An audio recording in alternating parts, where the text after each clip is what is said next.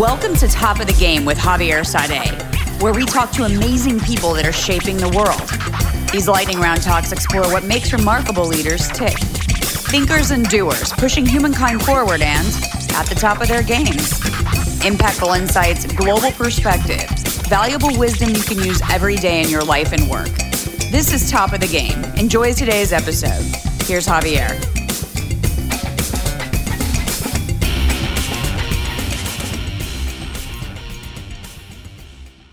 Today, I welcome Chris Brummer. Chris is an incredible guy.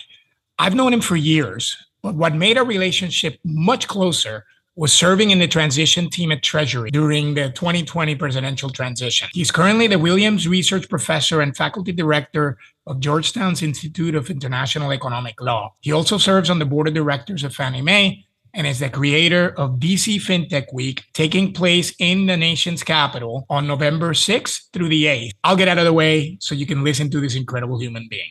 Chris Brummer, it's been a while. How you been? I've been doing well, man. Trying to keep busy, trying to keep up with you. Uh, well, I don't know about that. Not because you can't keep up with me, but because Jesus Christ, your plate is just nuts. And I know to the listeners out there, if you Google Chris Brummer, and the conference he's got coming up, we'll get that, we'll get to that in a second, is where Silicon Valley, crypto, blockchain, and Washington, D.C. meet. But before we get into all that, Chris, and I know you love to talk, and I know that you have your own podcast, which is incredible. Tell us your story in 72 seconds. Your floor. I love that you said 72. So, um, all right, Chris Brummer, name, rank, serial number. Uh, I'm a professor over at Georgetown uh, where I teach financial regulation, um, fintech regulation, um, financial services, you name it. Uh, you know, I'm a guy from Arkansas who, uh, you know, uh, found himself one day over at a large law firm over in London. Uh, was introduced to this thing called international uh, sort of financial law. I come back, wanted to be a professor, was really interested in the world of ideas, was lent off to the SEC uh, during uh, 2008. Financial crisis kind of hits. Yep. Uh, one of the issues that I saw when I was over at the SEC, again, this is when I was actually a professor over at Vanderbilt, was I was on loan, was this thing called credit rating agencies and people shorting shares on different exchanges in different parts of the world.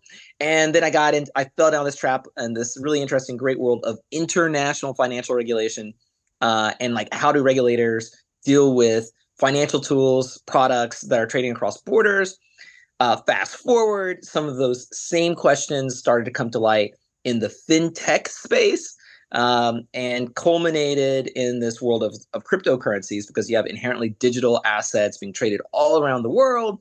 And you know, I, I was very involved in trying to think through like what are the different ways in which you can deal with those regulatory issues. Yeah. And in and in between there and then, you know, as you said, I I, I kind of help out different kinds of companies. I advise different kinds of companies. Sometimes I'm a little bit of a uh, uh, psych- psychiatrist, I think, for for the industry, but I also talk all the time to regulators and offer my thoughts to them as well in terms of like how do they grapple with um, emerging technologies. And remarkable just path, Chris, and your plate. And we actually also happen to have served in the last presidential transition at Treasury, Absolutely. dealing with trillions of dollars. Um, let me, I mean, and a pandemic. And oh yeah, pandemic. I forgot about the fact that we were doing it all on our computers. Um, yeah. Um, yeah, but it's you know, COVID is something I want to kind of forget, even though we can't because it's still around. But anyway, let's talk a little bit about you know the biggest story. Sadly, is the complete train wreck that was SBF and F- FTX and all that stuff. Um, just from a it's all over the news, but just from your perch, where was the biggest failure? I mean, so I think that we're still learning all the all the details about that particular case, but I I, I do mm-hmm. want to remind folks, like you know, there were things that were happening earlier with Terra Luna. Um, mm-hmm. You know, certainly the SEC has identified more than a number of um, you know uh, fraud cases that that they're trying to pursue the CFTC as as well. Mm-hmm. You know, I, I I just sort of um, you, you know I, I look at a number of things. Uh, you know, you had mentioned earlier that I've been out west. Um, I'm a professor out out east, and if you're in DC, you obviously run up to New York all the time. And I always make this joke that when it comes to fintech and crypto or anything else, you know, in the tech space, California makes it, New York trades it, and DC regulates it, and none of them like each other, right? right? And, and and by the way, you know, like they don't really necessarily understand each other very well either. Yeah, and, yeah. And, and, and I think that, and you know, this is even predating crypto. Even when you get into some of the sort of um, you know habitual big tech issues once they run into certain kinds of regulatory buzzsaw. So even let's say the the the Libra experience is is that whenever you move from, um, for lack of a better word, an unregulated industry. So I'll use Libra just because it's the easy example. You know, when yep. Facebook, Facebook. You know, if you're going to move from, let's say, social media that's relatively unregulated to, say, payments and currencies, which is like the most regulated thing in the world. Yeah, it's people's money. It's people's money. Yes, it's other people's money. When yeah. I tell my students, like, whenever you deal with other people's money, there's usually some kind of law or regulation or something lurking in the background, even if you don't see it immediately. Yep. And and it and, and I think you know uh, moving from a let's call it a crypto native world into a regulator or regulation native world is is kind of hard, right? And so you can expect all kinds of issues to pop up, not just because you don't have guardrails in place, but also because those earlier industry participants may not be aware or familiar with the space. Now, obviously, you know, when you get to fraud, then you're you're thinking about someone who, who, who wants to game the system or take advantage of the system. I would say that the system itself, you know, like like you look at the T1 early stages, you expect to have both more fraud, more yeah. problems. You know, later on, if you keep seeing them, then something else is there, right? Either the system is not adapting in time or the industry is not adapting. And and and, and that's kind of, you know, right now, parallel to this one case is this big question about you know is the industry adapting uh, uh, enough and frankly are regulators and the rules and the nature of those rules are they adopting are, are adapting fast enough yeah yeah and you've written extensively uh, oh, yeah. in, the pop, in the popular press and journals about this you know if the way people use and interact with these systems especially the ones that touch money is so new so should be the way we regulate ourselves. Let, let me take you to a, a higher level of abstraction for a second, and I'm sure you're gonna love this because you know you're a professor. Um, this triangle you mentioned before, I love how you describe Silicon Valley, New York, and DC. It's really right, wrong, or indifferent. Um, the centers of power. You can use that same rubric. You were talking about fintech, but AI, I think, is even going to be well, well oh, yeah it's even going to be more seismic. You know, the antitrust things that a lot of the big tech companies are going through. Yeah, you know, it's it's, it's funny because I, I, I was joking and I was talking to some of my friends over at um, a couple of the large law firms, and I said just when I thought crypto would create the most issues ever, you know, did AI? Because I mean, because there there are lots of unanswered questions. I mean, uh, you know, when you're going to compare the two, I guess crypto is a little bit like uh, you have different infrastructure, right? You know, more peer to peer. You're just disintermediating mm-hmm. these regulated parties. When you get to AI, though, um, there's a lot of disintermediation that happens, but you're just not thinking of it in just the same way, and you're borrowing from different kinds of mm-hmm. sources mm-hmm. that themselves may, you know, have IP protections uh, or unclear IP uh, rules right? And then people have to reframe the way in which they think about their commercial lives to account for it. So then you have the mm-hmm. strikes, obviously, you know, out in Hollywood, where people now have to factor in questions about, you know, name, uh, uh, you know, and likeness, and and whether or not it'll come up in in their afterlife, you know, even after they're long dead, yep. and who, yep. who drives income and everything. And I and I think that AI uh, uh, sort of supercharges things because you not only have uh, lots of interesting questions about the legal questions you know um, if you're mm-hmm. going to use ai to offer investment advice like what do suitability rules mean in that world when it's a robot right and especially and when the robot is using judgment right um, mm-hmm. you know all the way to workers you know almost like workers rights kinds of questions you know with the hollywood mm-hmm. strike and and and all the way through just basic business planning you know i, I like you you you know listen to these stories about how airlines will pro- apparently do really well um, because of not just AI, but other forms of, of, of, of, technology changes, you know, biotechnology changes, you know, like you have lighter weight, you know, people are taking pills and losing weight. So what does that mean for like, you know, uh, airlines and like, um, and then you're gonna have to have different kinds of AI systems to probably account for, you know, dynamic changes in like customers. The, but but it, it's a bigger issue with lots of different legal questions depending on how that technology is being deployed.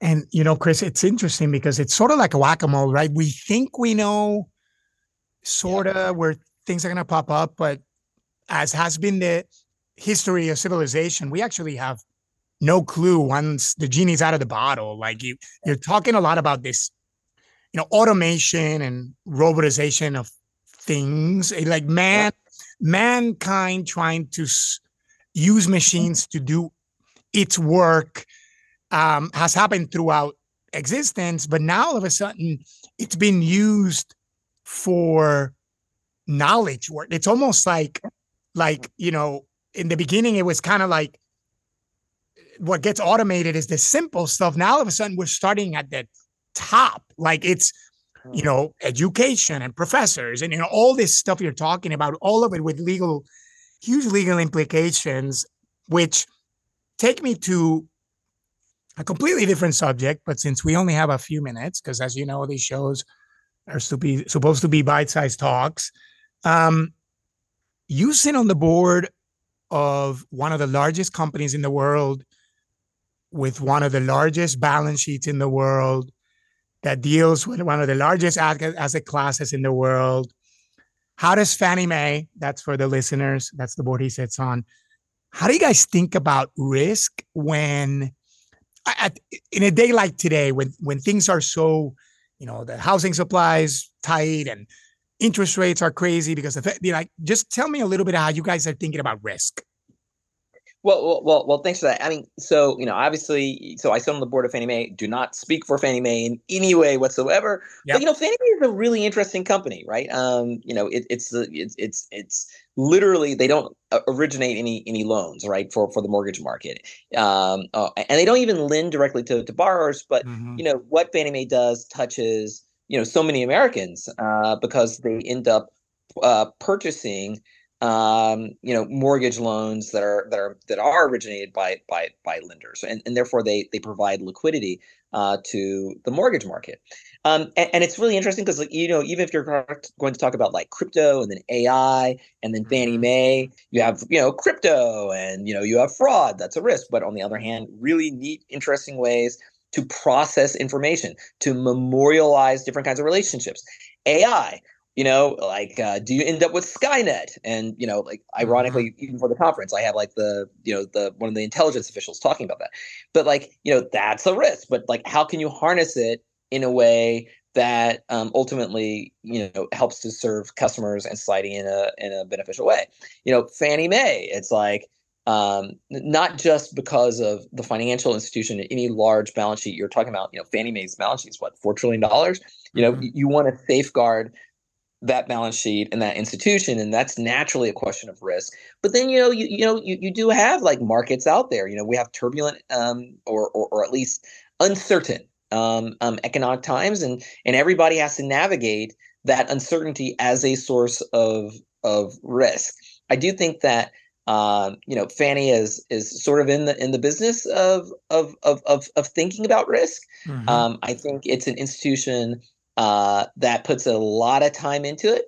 Um, you know, I I I, uh, I I have the freedom of trying to be a little bit like you and talking to institutions of various sizes, mm-hmm. and you know, it, it throws into relief sort of the risk reward profile of say a startup versus a mid-sized company versus a late-sized company versus you know a, a, really sort of important kind of key financial institution and uh, across that that that spectrum you have really different um, um, mm-hmm. uh, uh, ways in which people sort of measure you know um, upside risk downside risk you know externalities and and and you know Fannie Mae is one of those uh, institutions where where you really have to um, be very careful about you know where where things kind of lie and and and and for me it's really fun because it's there's a regulatory element. Obviously, it's it's a highly regulated in, institution.